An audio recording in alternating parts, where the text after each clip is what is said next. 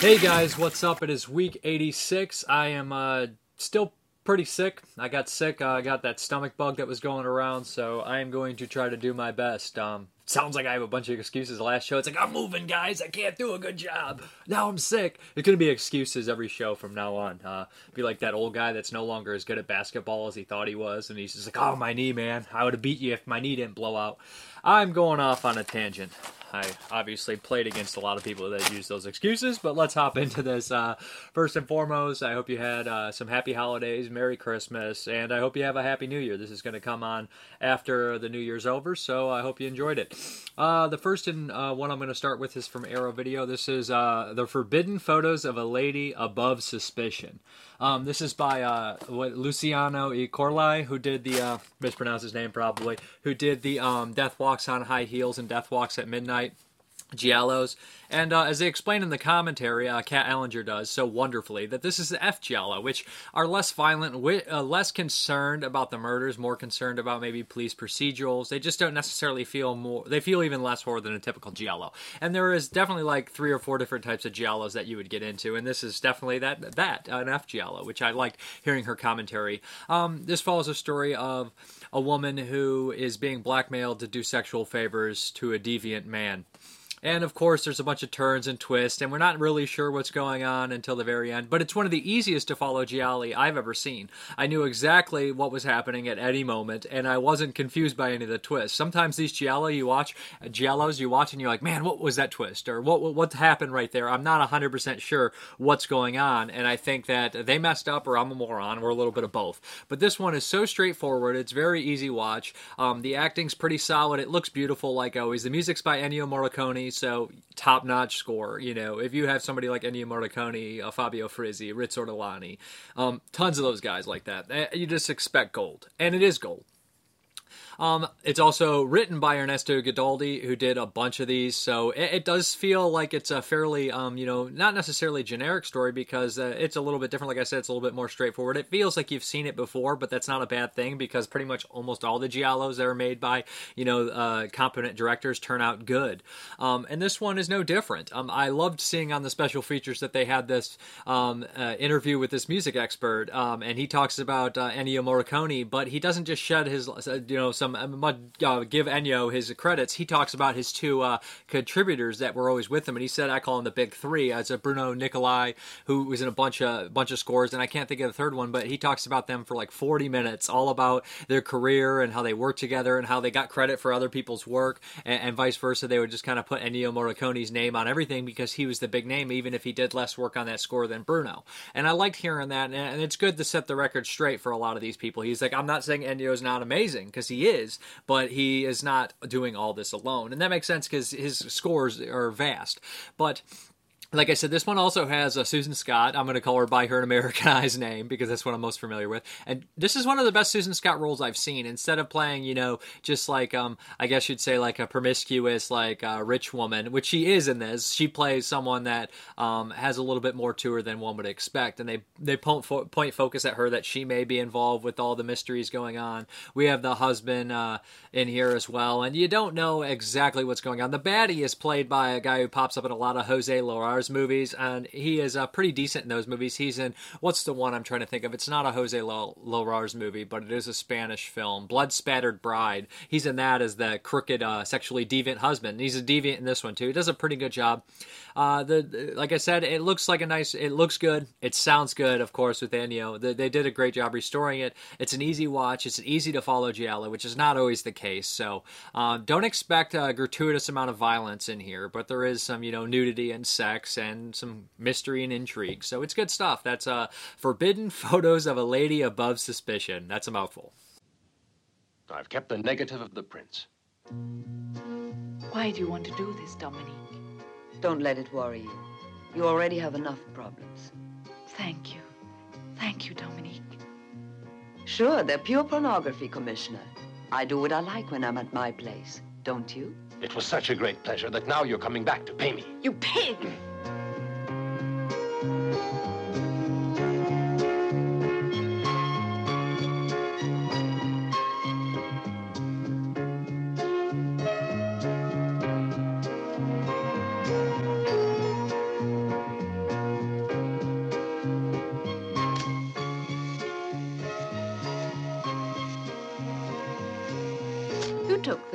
Man I met last week.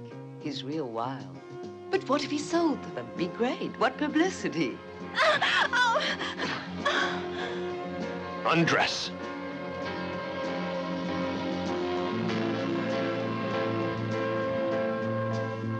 Better take her home. I'll see what I can find out.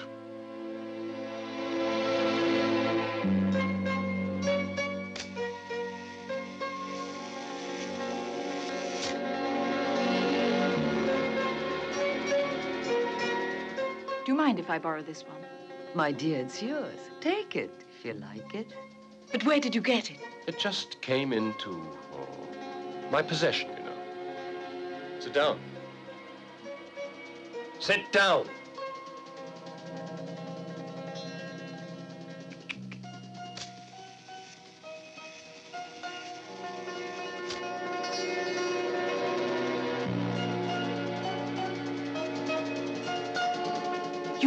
You or I'll bring in the police, you hear?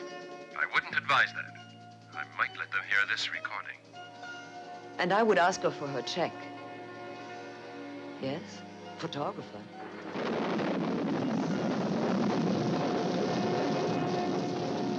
Peter! Peter! That man! What is it? Look!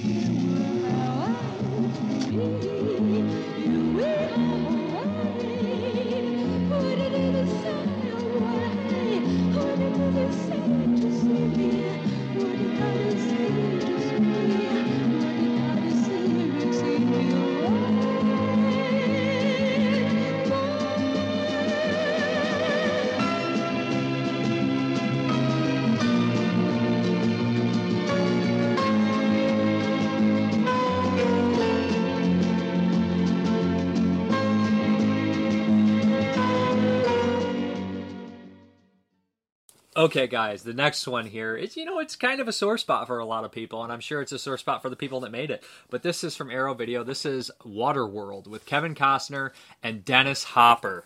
Yeah, when Waterworld came out, I think it was 95. I was only uh, 9, 10 years old, so I didn't have that same, like, disdain for it that a lot of people had for it. It seemed like it took the blunt end of a lot of the journalism, and it was the big turkey, or it didn't make its money back, and that was all kind of just bullcrap. It was the punching bag for a lot of people.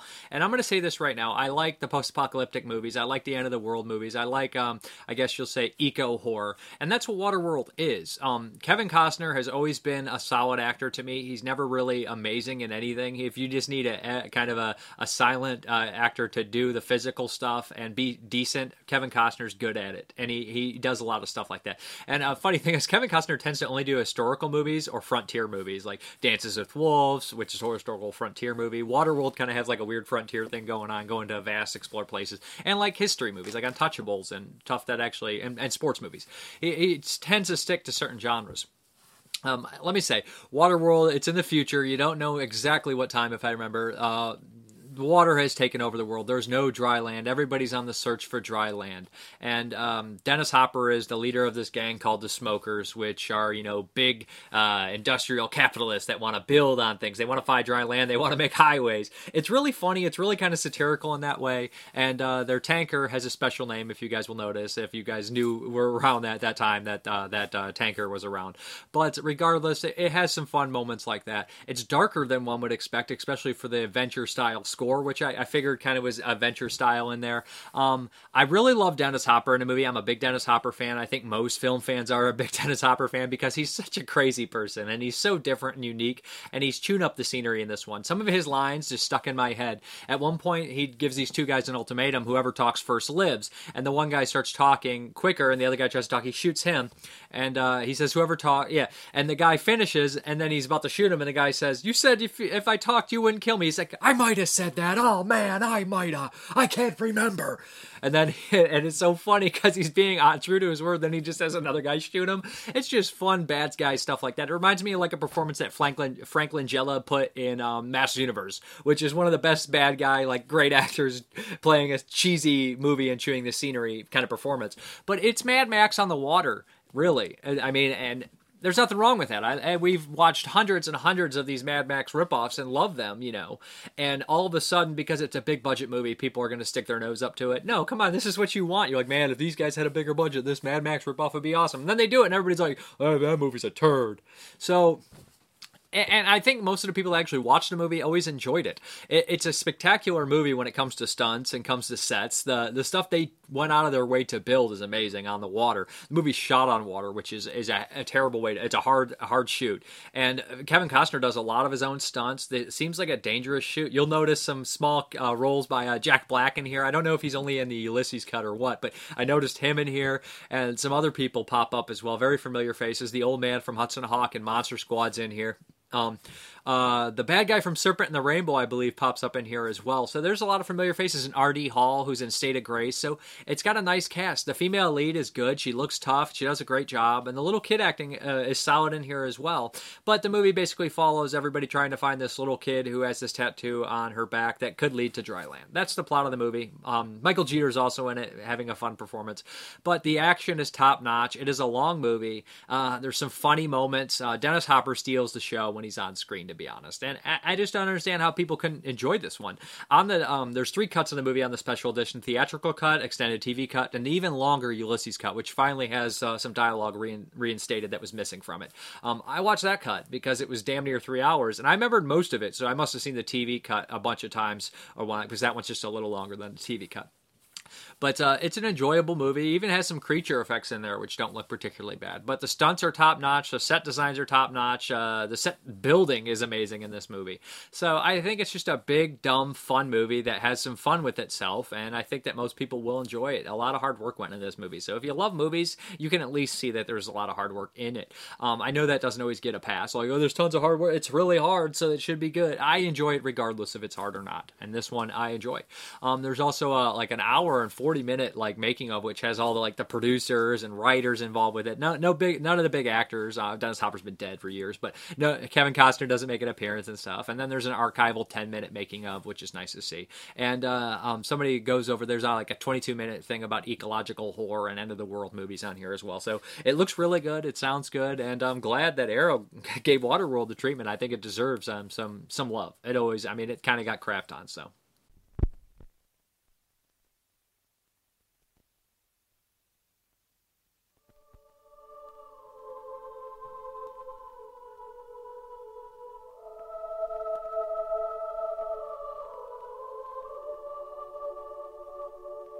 Sun.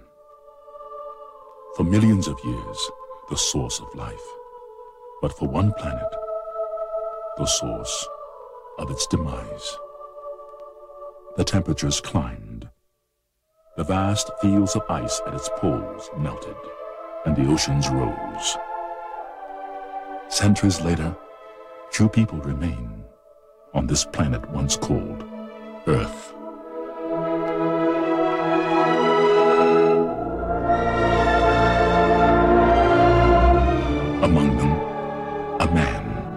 Who still searches, a woman who still hopes, and a small child who carries the secret to a new beginning. In this place they know only as Water World.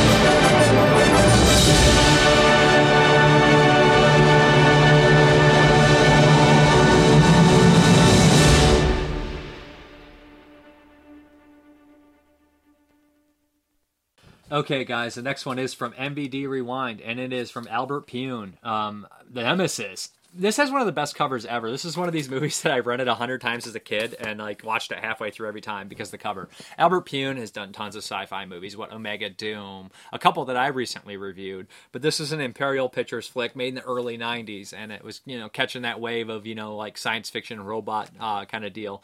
Um, Nemesis isn't a perfect movie. I'm not going to lie to anybody and say it is. It uses some of the same sets from Doll Man by that Albert Pyun used. But to be honest, Nemesis has such a, a creative touch, and it has a lot of heart throughout the movie. It has a nice little cast. Uh, Olivier Gruner is a star of it from Angel Town. He's a John Claude Van Damme type actor. He's not particularly great. Um, he doesn't really do much for the movie. Um, he, he's good to have in this kind of movie because he can do a lot of his own stunts and he's a very physical actor, so that's pretty good.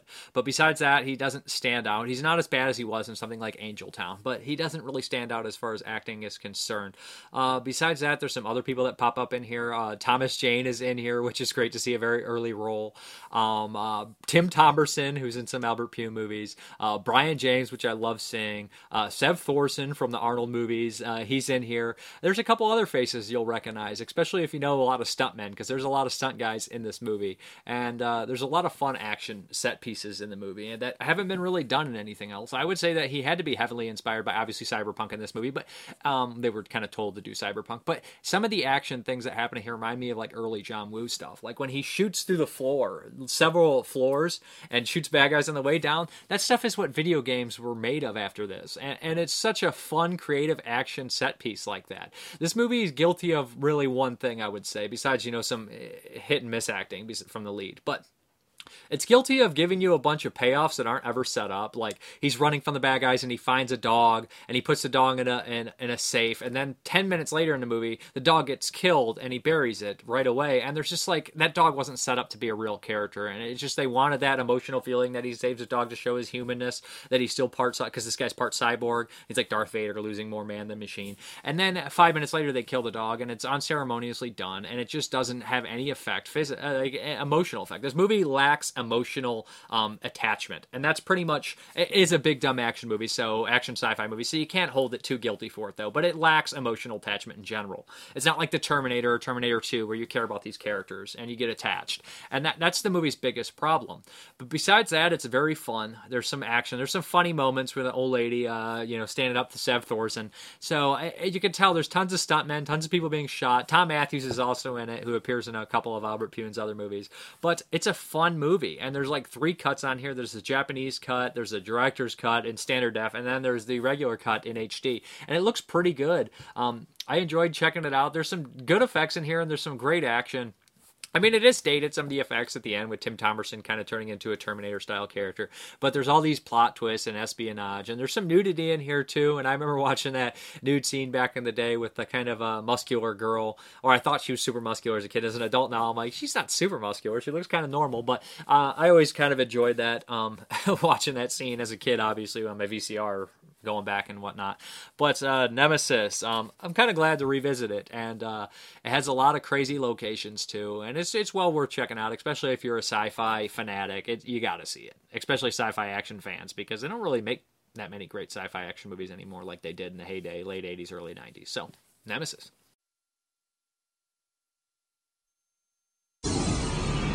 Alex Rain is a human being. His life is more dangerous with each sunrise.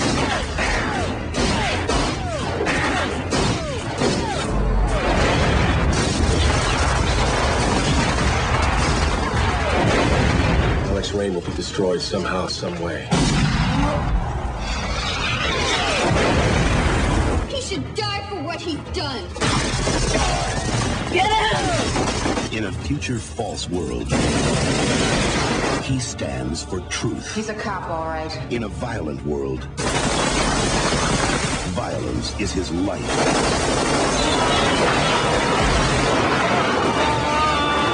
He knows he must face the human condition alone. It Takes more than flesh and blood to be human, Alex. I can't feel anything anymore. Maybe you should take the time to find out what you care about, Alex. You're not really human anymore, are you? He knows the answer, but he doesn't know the question. I think he accepted the story. By the time he learns the truth, it'll be too late.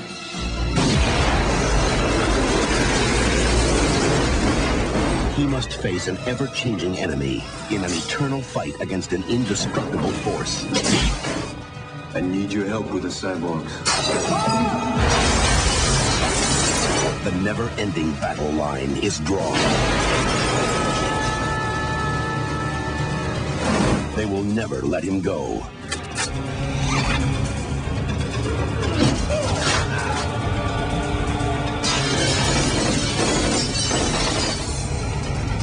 How did it happen?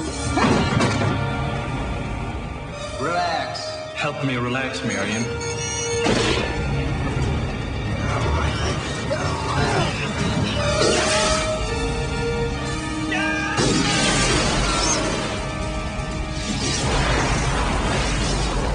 He has what they must have. Jared's mind and soul, Alex. In a world where humanity is measured in percentages, only Alex Rain knows the path to redemption, to the cyborg enemy. He is their nemesis.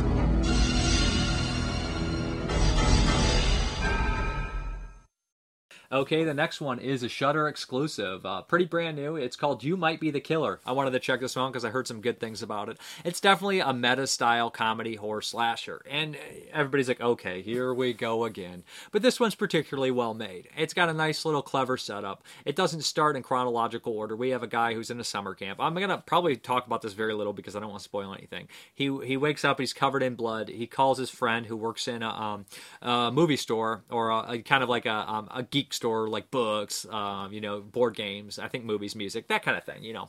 And calls his friend who's a horror obsessed fan named Chuck, and it's played by the girl from the American Pie movies. Uh, one time at summer camp, I, I can't think of her name, Al- Alyson Hannigan. She's great. She's good in this too. And she basically talks him into thinking that he may be the killer because he's at a summer camp and a bunch of people have been killed. And he's he starts to recollect everything that's happened, and we hear we hear this mystery. And it's pretty much if you told this in chronological order and cut out some of the um, you know things popping up on the screen, it would be a standard slasher with um, you know kind of a a, a, a, modernized deal. But the way they tell it in on chronological order and, and switch things up and have people get killed and pull some twists and do some things like that makes it a little bit more fun and a little bit more unique. Uh, there's plenty of kills, there's plenty of gore. A lot of it's practical and it looks really good. I didn't really notice any standout bad CGI. Um, sometimes they're good at hiding it, sometimes they're not so.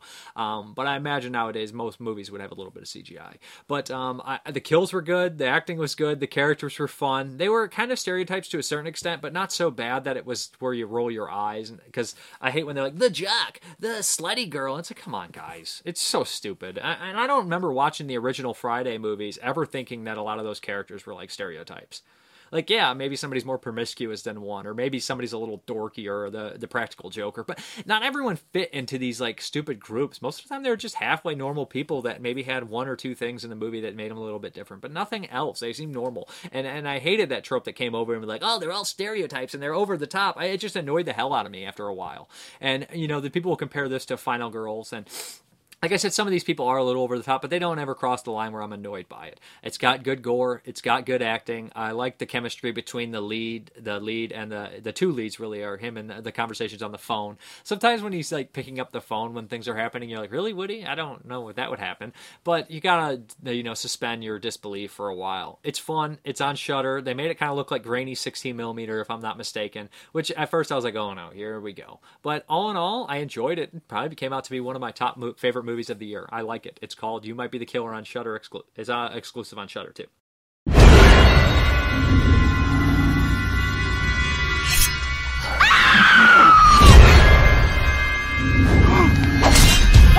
Oh my god!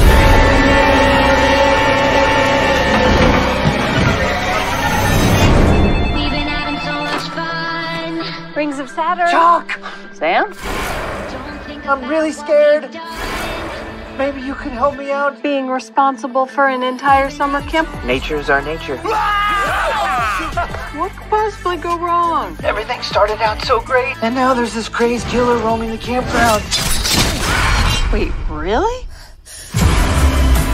We've been having so much fun. This night's been Everyone is dead. I mean, that sometimes happens. Especially the camp counselors. Like, is it an old camper back for blood? How do you know that? How does knowing who it is help me not die? Figuring out what they want could help you not die. Smart.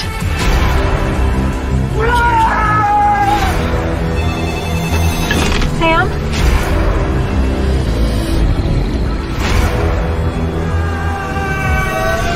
I hate to ask you this, but are you sure you're not the killer?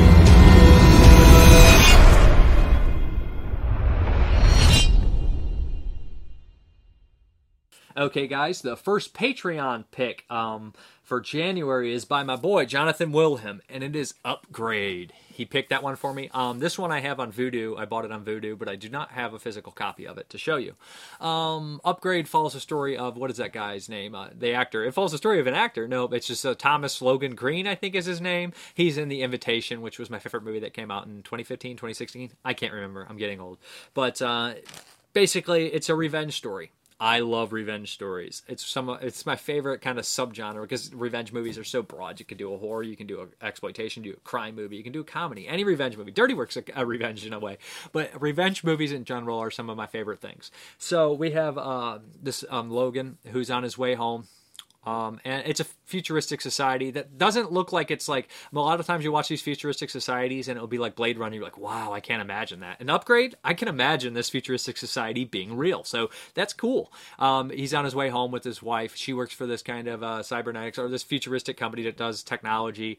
Um, he's building a car for this top notch, you know, a guy like a Elon Musk type guy, because um, he's one of these guys that loves to work with his hands in a, in a futuristic society where he's almost obsolete. So he's on his way home with his wife. Their car crashes. Some bad guys paralyze him and kill her, and that's the plot. Um, the Elon Musk character comes to him and says, "I have this new." Um, what is it called? Um, STEM. I have this new software. You can't tell anyone about it, but it will make you be able to walk again. And it's a supercomputer. And what's he do with it? STEM starts to talk to him in his head, and he goes and gets revenge on the guys that did it to his wife and himself. So in a way, people would say it's a lot like RoboCop. And the setup of the movie I thought was okay, but um, and and where it was going, I was like, oh, is it going to be this predictable? Is it really going to do this? And it kind of did. And I was like, oh, come on, guys. But then it went a step further, and I was like, oh wow, that makes me like this a lot more. And then the way it ended, I was like, I didn't expect that. So it made me like it even more. And uh, the lead performance is great. He's great in it. His uh, the way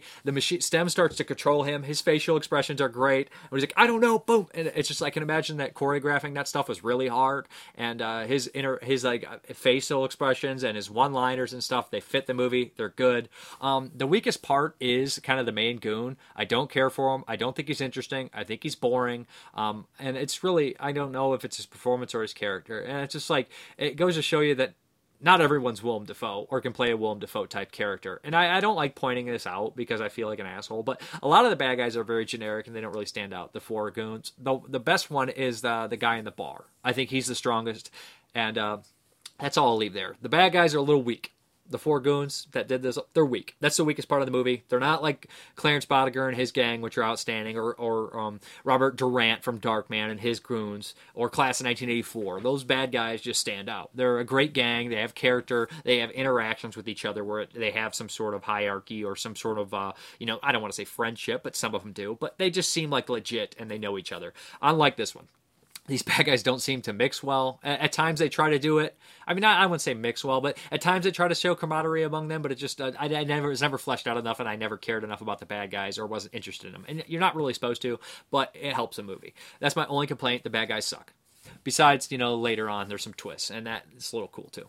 But I like the lead performance quite a bit. The gore when it's there is mostly practical and it looks great. It's over the top too. I was like, whoa, that's kind of crazy. So Upgrade is a gory revenge movie that goes a little darker than one might expect by the beginning, and I think it's well worth checking out. It's pretty good stuff. Thank you, Jonathan Wilhelm. As a quadriplegic, must be frustrating for you, someone who liked to get things done with their hands. Here's the thing. Four guys murdered my wife. If I could find these men, I'd do it. What if I told you I could offer you something that would enable you to walk again? I call it STEM, a computer chip that has the potential to change everything. It's a new, better brain. I am STEM. the system operating your body for you. Can anybody else hear you? No, only you. May I point something out? In the drone surveillance footage, Sir Brantner, Marine Corps, address 414 Citrus, Newground. We'll need a plan. I got this. This doesn't seem like a well thought out plan. I need your permission to operate independently. Permission granted! Thank you.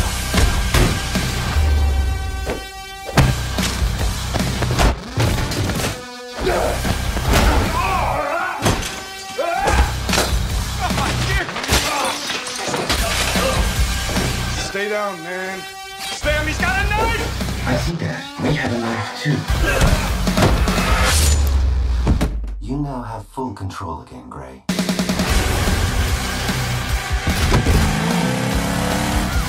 If you are involved in this somehow, then you need to let me know. Well, I was in the area, Detective. There's a gun implanted inside his hand. Stem, what do you think I should do? Move, Gray. Man, you are persistent. I cannot allow us to be killed. We're going to finish the job we started. You didn't know that I'm a ninja. While I am state of the art, I am not a ninja. Okay, guys, the VHS Voyage. I don't have a VHS for you, but it was a movie that made the Video Nasties list. I think it was called AKA I Hate Your Guts. No, that was Fight for Your Life. What was it? I can't remember. But it is I Miss You, Hugs and Kisses. And this is one uh, that not a lot of people talk about, to be brutally honest. Um, I've not really heard anyone talk about it. It's not really a horror movie. It definitely feels like a TV crime drama, courtroom drama, but it has splashes of gore. I think this is the most uncut you can get it. Never been released on DVD. Obviously, it's the VHS Voyage. Never been released on Blu ray. So maybe eventually it will. But I Miss You, Hugs and Kisses. It's essentially kind of a courtroom drama thing. It's got to be Canadian because it stars the uh, kind of asshole guy who brings up the girl from Death Weekend to the cabin. Uh, Chuck, uh, something Chuck Shamata or something like that. He's great in this movie. He plays this the, the lead guy's best friend. And this movie's not told in chronological order either. There's a woman who's murdered brutally. Um, beaten to death, and it kind of goes back in time through a court a series of courtrooms, and we see all their re- relationships. And it's this guy, the husband's being accused of murdering her because they had a shaky past. He had a lover on the side. His friend was kind of messed up. The cops were corrupt. So we see all these storylines happening, and every once in a while, there's some really graphic stuff, which probably got it on the video nasties list. Um, there's one scene in here which is a, a, rape murder from a serial killer, which is almost out of nowhere and involves necrophilia. And I was like, what in the hell? Man, this feels like a TV movie. And then this all comes in. And then there's some gore, like I said. The performance from the lead's pretty good. And uh, it, it's fairly decent movie. It's not particularly great. I love the, the, his friend. His friend is an underrated actor, the guy from Death Weekend. He plays a perfect pompous jerk. He's in a bunch of stuff. He's great in this. Uh, he's a photographer, so, you know, he's kind of a slime ball. The lead's good too, and all the performances are fairly solid. Um, the end of the movie, uh, in the courtroom stuff at the end, when they show the, the different people who possibly could have murdered his wife, I really like. And at the end of the movie also points out, it tries to make a message about sometimes you're, you know, considered guilty before the case is even all the facts are even run down. It's based supposedly on a true story. I think it's worth checking out if you if you're looking through the video nasties list and uh, you know you got. It's funny that it's even on there because it doesn't really fit with the other ones. You're like Anthropophagous, fight for your life. I I miss you, hugs and kisses. And the line of that that line is a name and title movie, and at the very end it's a note. But I think it's pretty good. I, I mean, I, am I'm, I'm somewhere in the middle. It's not great, but it, it's definitely better than it, it, it gets credit for. It's not horrible and it's not great, but it's a, it's average movie and it gets shit out a lot. Not nobody talks about it. It's I miss you, hugs and kisses. Um, a courtroom TV movie drama with some violence. I don't know if it's a TV movie, but it sure feels like it. I think it's Canadian too. I'm not 100%. Two months ago, Charles Crucian, millionaire husband of former model Magdalene Crucian, offered a $10,000 reward for information leading to the capture of his wife's murderer. Today, through a dramatic turn of events, Crucian himself has been charged with the brutal slaying of his wife, Magdalene Crucian, who was found bludgeoned to death in her home. Charles Crucian, her husband, was charged with the murder and later released on a $100,000 bond. Why would I want to kill her when, obviously, divorce is, is the sensible way out? All she is, is a money-grubbing little nothing. It's not 24, it's $27,000 with all the extras, you know. Goddamn little whore. I just don't give a shit. You were once the best friend of the Cuban. Plan to get a divorce. And then I would come over and we'd get married. Forte, how long have you known about the murder? Nothing to say. How long have you and Charles Crucian been lovers? I found myself thinking of ways of, of killing Magdalene. What? Yeah, how? Actually planning it. I miss you, honey. Okay, the pick a movie was The Horseman. Yep. Talk about revenge. I've had this sitting around my house forever. Um, I believe this is an Australian movie, but yeah, regardless, I was excited to watch this one. I put it in, and right away I was like, I'm gonna love this, and it did not disappoint. It's a revenge movie. It's about a father. Kind of reminds me of a father going out and getting revenge, like Hardcore with George C. Scott, which is a great movie by Paul Schrader. But it's gritty. It looks dirty. It looks real gritty. It's and I was like, okay, I'm in. Uh, the movie's also not totally chronological order exactly. It's kind of a thing I like, I guess. But we have this man whose daughter was uh, died under mysterious circumstances, and she was involved with a porno ring. That's all I'm going to say. But essentially, the movie is him getting revenge or trying to find out the story that happened. He's like a middle-aged bug sprayer, so he's like an average Joe, but he knows how to fight. And uh, they never explain why he's such a badass, but it's just like he's built on rage. He ends up meeting this girl and having a relationship. It, it's a lot like other revenge movies, but that, that works with the, the older man meeting a girl that reminds him of his daughter, but he couldn't save his daughter, but can he save her? That's always works. I don't know why. Taxi Driver comes to mind with stuff like that, and other movies uh, in the same ilk. But the Horseman, this guy, the performance is great by the lead. He's vicious. The kills are brutal. And this movie has some great fight scenes. And usually, sometimes I, I know if you're making a low budget movie, fighting up close is the way to go. And they do that. And sometimes I'm like, man, I wish some of the action was more spread out because you're seeing a lot of good like martial arts movies. They'll spread the action out so you know the guys are really doing. It. But the action's close in this, and it, it's great.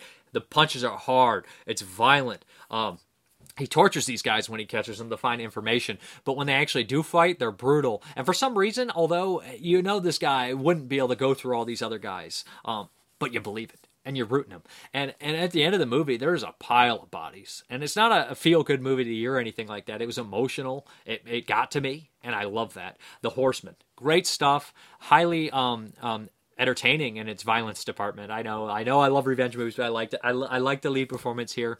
Uh, it goes dark, um, and there's a point where the bad guy says a couple things. Like I felt, I don't want to spoil it. I almost spoiled something, but he says a couple things where you're like, you know what? He's not a complete monster.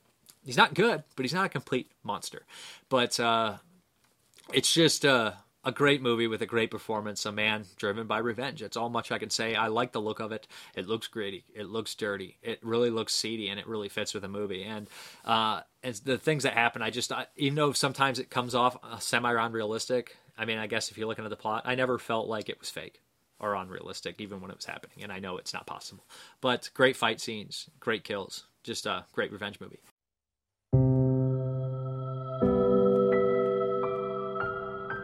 I'm trying to get to Rockhampton. Yeah, well, I'll be passing through. Who's this? My daughter, What's her name? Jessie.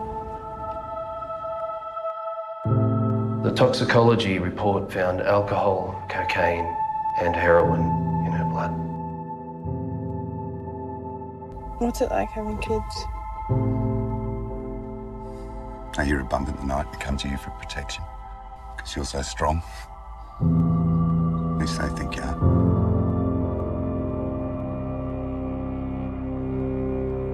Do you know the people who made this?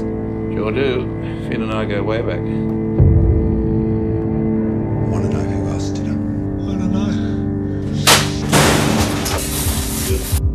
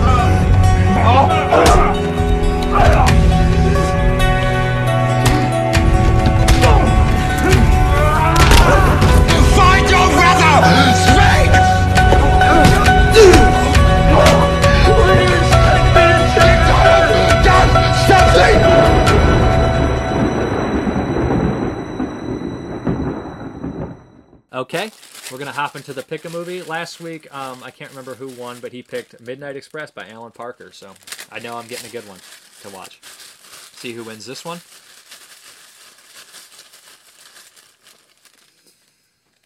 Who we got?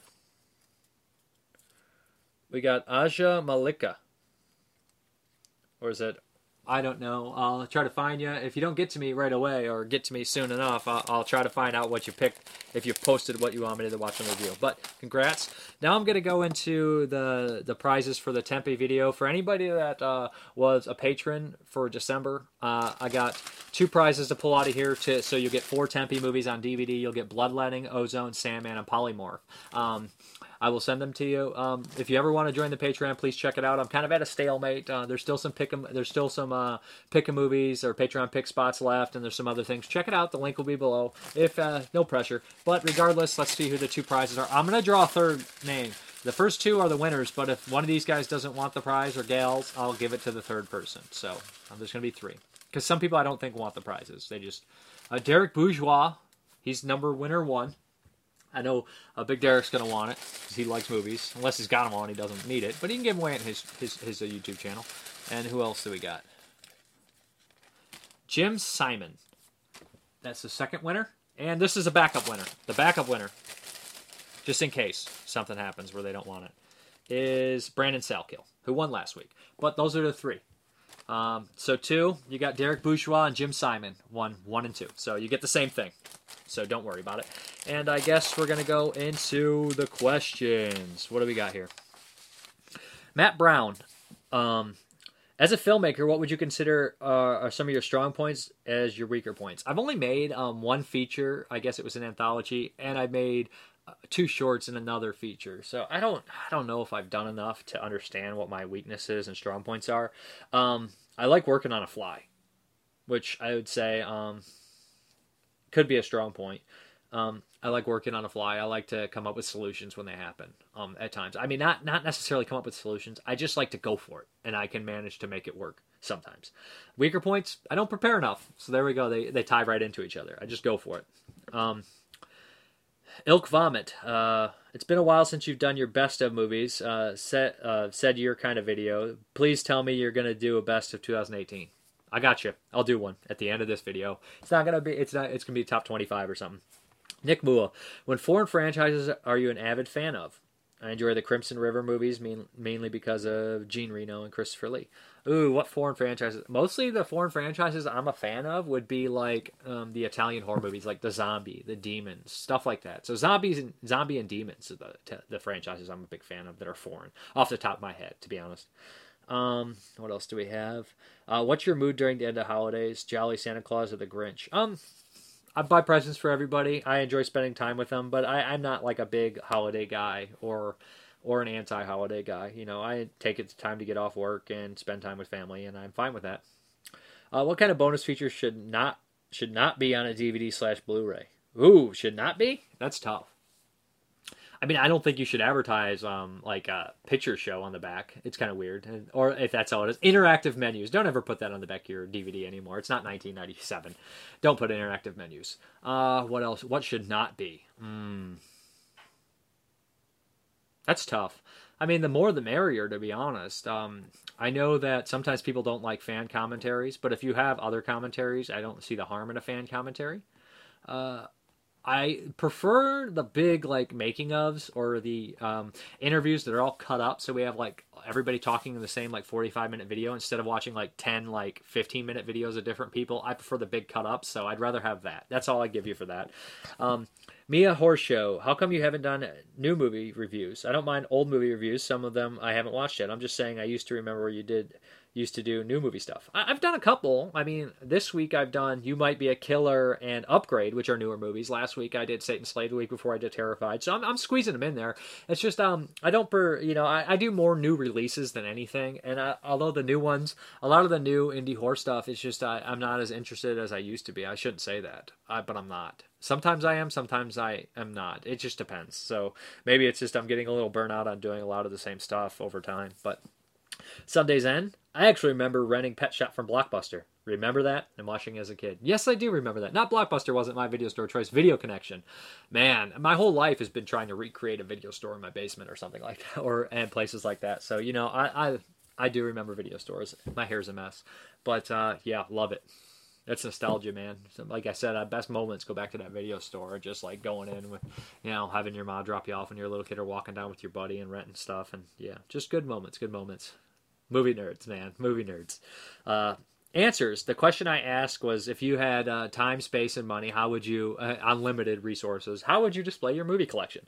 Jonathan Woolham said, if I had uh, room and space, wasn't an issue, I'd add full movie store shelves so you could see the covers. Nick Moore, such a fun question. I would display my films in a large high tower lit by lanterns and on floating revolving platforms from the bottom of said tower to the top. I don't even know how that would look. Peekaboo answered the question of the week. I guess I would need a bigger castle. On a serious note, I would probably would keep them in some boxes as I do now. Boring answer, I know. Peter England. Do not really understand the question, but I've got my DVD Blu-ray collection selected and displayed on favorite directors, genres, Giallo, Poliziotteschi, uh, 1970s American crime slash cops and robbers, heist movies, black exploitation, post-apocalyptic movies, modern movies, horror, uh, decade 70s, 80s classics from silence till 1969, 1980s nostalgia movies, incorporated, in, oh, etc., etc., incorporated. Jesus. Um, yeah. So that is the questions, uh, the answers to the questions. The new question of the week is something I, I had a couple I wanted to go with, but I'm going to go with this one.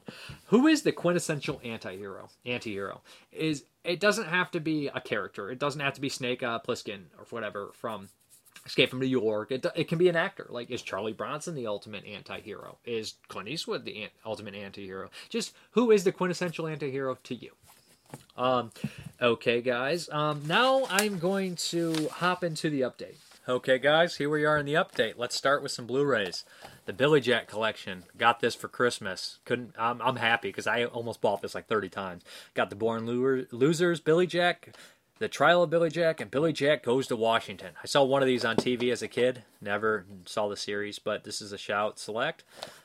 Cool stuff. Want to check it out? Then we have Dracula, Prince of Darkness, um, the Hammer movie. This is also from Scream. I did not want to pay the price I paid, and I probably won't be doing it too often. Um, but you know, had to for the Hammer stuff. Then we have the Fiend from Ma- our Fiend from Massacre Video by Don Dohler. This is a Don Dohler movie I haven't seen. I've seen Night Beast, Alien Factor, um, Blood Massacre. Looking forward to checking this one out. Looks cool. Looks fun. Uh, Massacre Video doing great work. So yep. And then we have uh, Moebius, which I picked up after I reviewed it. Cool stuff. I think this Blu-ray is out of print, but uh, I enjoyed the movie. Thought it was cool. South Korean, crazy movie. Crazy movie. And then we have this giant book that I'm not going to be able to get in frame, which I should have thought out beforehand. But this is Beyond Terror, the films of Lucio Fulci I got for Christmas by Stephen Thrower. Check this bad boy out way too wide, but you guys see all my stuff now. But look, guys, how cool is this? That's a hell of a gift. I, did, I barely got a chance to look through it, but I know there's some glare, but come on, guys. Voodoo zombie.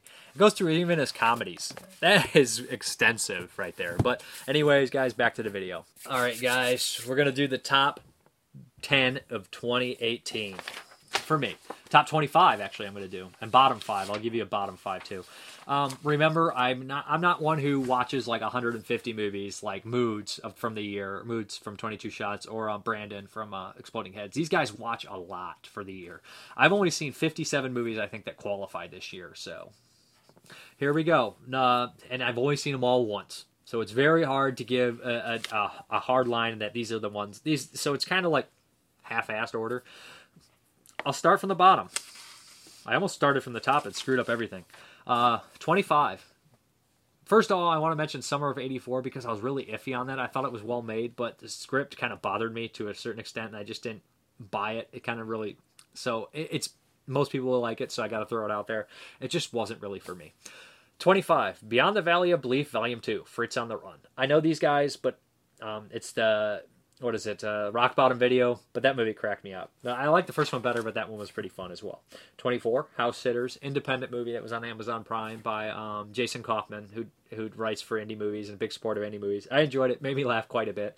Uh, 23, the remake of Death Wish. I thought it was going to be junk, so my expectations were very low. But Bruce Willis seemed to give a damn for once. I mean, I used to he used to be the best, and then he just stopped caring. It seemed like, and then this one he seemed like he gave you know a little bit of a damn. Vincent D'Onofrio's in it. I, I enjoyed it. It was fun. Twenty two, uh, Halloween, twenty eighteen. Um, I didn't really know what to expect. I knew it would be better than a lot of the latter sequels. I'm a big fan of the Rob Zombie ones though, but I knew it would be better than like seven and eight and six and stuff. Stuff that I just don't particularly like. But uh, I was happy with it. I thought it was pretty cool. had some good moments. Um, 21, Flora. This one was kind of like an end of the world deal, like a weird plant attacks thing, and I was really happy with it, especially the set design that it took place, I think in the 30s and stuff. It was a big surprise. 20, I'm not sure if this one even qualifies, but Low Life. I thought that was a cool Quentin Tarantino esque crime movie. It had some good laughs in it, and it was told not in chronological order, kind of jumps around the place. Cool stuff, kind of broke up in vignettes, good stuff. Uh, 19, Terrifier, um, with Art the Killer Clown, gory slasher, old school, good moments. Never seen anyone get split in half like that. I was like, oh my god.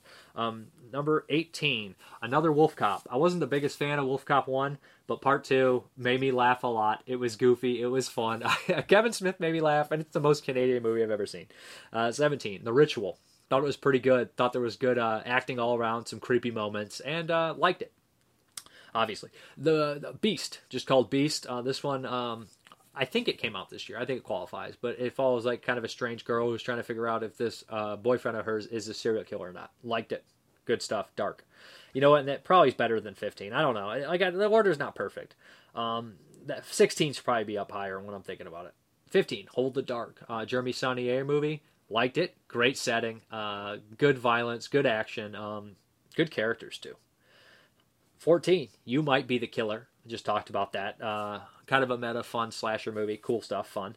13. The Forest of Lost Souls. I think this is a South American movie. Was impressed with it. Black and white, looks beautiful. Starts off one way, turns into something else, becomes very twisted. Kind of reminds me of something like Eyes of Laura Mars. Good stuff. 12. Upgrade. Great revenge, great gore, great great lead actor. Uh, 11. Puppet Master, The Littlest Reich. Uh, has its problems. The third act's a goddamn mess. But the setup and the pay and the middle part, I love. It's fun. I know it's not. I, I, they screwed up a lot. They didn't have all the puppets I wanted to see, but it had some fun moments. And I'm just, uh, I guess I'm an on PC asshole because I liked a lot of the jokes and everything like that. Enjoyed it. Now we're into the top 10. 10, like me. Uh, this one. Uh, Jeremy, uh, Jeremiah um, Schaefer recommended this one to me. Um, and I really liked it. I thought it was good stuff. It kind of like social media, strange movie. It has uh, Larry Fessenden in a great role. Very, very pretty to look at. Number nine, Ravenous. Um, it's a French Canadian movie, I believe. It's on um, Netflix. Great movie. Great zombie movie. Felt like uh, the Stephen King book Cell. Was happy with it. Eight, Hereditary. Um, I wasn't the biggest fan of the last act, but there's a couple moments in this movie that will shake you, and it, some of the best moments in the whole year are in this movie. All I gotta say is head, just a head. Uh, seven, The Hornet's Disciple and the Scars She Left. Um, I wasn't involved with this movie at all, and it's Dustin's movie, so I, I was just like, cool, I get to watch a movie and be com- as unbiased as I can, and I really like this one. Um, there's moments in there where it touched me, where I felt sad for the character, and you know, in an independent movie that doesn't always happen, to be honest. I, especially like a, a, very low budget movie. I know how low budget this is. It was impressive with what they did. Uh, six, Trauma another South American movie. Man, these South Americans are taking no prisoners. This movie is brutal. It is twisted. It has like scenes of war in it. has scenes of torture in it. It has some of the. I was like, this is the this is the mean most mean spirited movie I've seen in a very long time. But it's really well made. It's good stuff. Trauma. You should see that one from Artsploitation. Uh, five. Terrified. Really like this one. Don't not a big fan of ghost stories, but I am a big fan of foreign films. And foreign ghost stories I tend to like. So this one was about a kind of a haunted supernatural block, which is really cool. They do a great job of breaking up, not told in chronological order, which I actually like, and they follow these three different characters in the different houses. I reviewed all these movies by the way, so this whole year, so check them out. The reviews about Terrified, great stuff on Shudder. Uh, the Night Comes for Us. This one is a great action movie. Um, it's brutal violence, brutal fighting, people getting their arms broken and split. Uh, just it's a very very entertaining movie, nonstop uh, entertainment. Uh, three, Satan's Slave. Love this movie. Um, I love the third act that it goes a little bit more like Euro horror, just scary, uh, different, kind of like Hereditary as well. Loved it. Two, You Were Really Never Here. It's a revenge movie again with Joaquin Phoenix this movie made me tear up, especially the relationship between him and his mother. It just it touched too many chords, hit a little too close to home. Hit a little too close to home, and it really affected me. And uh, it, it has some real moments too that are pretty wonderful. Uh, one, Mandy. What can I say? This is the year of revenge, and uh, I enjoyed it. Uh, love the colors, love Nicolas Cage, love Bill Duke, love the bad guys. Cenobikers is what they call them, or uh, is what Ryan uh, um, Ryan from uh, Shockwaves called them, Cenobikers or something like that. I think is what he called them, and that's what they are. The bad guys are these crazy leathered out monster things that are hooked on drugs. It has these trippy elements in it. it has a revenge element. Has you know some really cool stuff. Has a love element. Um, loved it and I like all those movies. Now I try not to be negative. That's why there's only five bottom ones. But uh, here we go. Uh, bottom five. We'll go with five. Number five, Death House. I know a lot of people thought this was going to be great, but I knew with all those actors it was going to be a mess. And it was a mess, but it's number five because I don't think it's unwatchable. It is entertaining. It is bad, but there's some actors in there that do a good performance, and it has some entertaining moments and some really cool gore moments. So it's number five. Uh, four, Lady Psycho Killer. This is a mess, if I remember. It had some pretty colors, but it just seems like it's all over the place. I did not care for it. I barely remember it. Three, Christmas Blood. Did not like this at all, as I just reviewed it last week. Um, couldn't see what the hell was going on. Two, American Guinea Pig Sacrifice. This movie drove me nuts. It's I cringed so much watching it. It was it's troublesome. The gore's great. The gore's great. Some people love it, but that's not enough for me. I just cringed. Oh man, I just no. Not because the gore grows me out. It's just like when he's like Donald Trump's such a fucker, and he's just like dubbed over so poorly. I'm like, oh my god, man, I'm getting embarrassed. I'm getting embarrassed for this dialogue. That's what happened, and I, I, it just I don't. Not for me. A lot of people will enjoy it, but it's not for me. Um, and it's one of these deals where it's like a foreign actor, or maybe a foreign actor dubbing over somebody American. It's just English. It just didn't play off well. Uh, one, Day of the Dead Bloodline. And you know what? Technically, it might be better than some of the movies on the list because the special effects are better. But when you put Day of the Dead on a name like that, it's my favorite movie of all time. This is trash. This is garbage. Probably better than the first remake, which is saying that you know you're better than you know a trash fire, but not by much. That trash fire burned a little hotter than this trash fire some decent special effects, but it's called Data. If it would have called Bloodline, it wouldn't even be on this list. And I know I shouldn't do that. I just can't separate it. It's bad. It's bad movie. So that is my top 25 and bottom five. Hope you enjoyed that.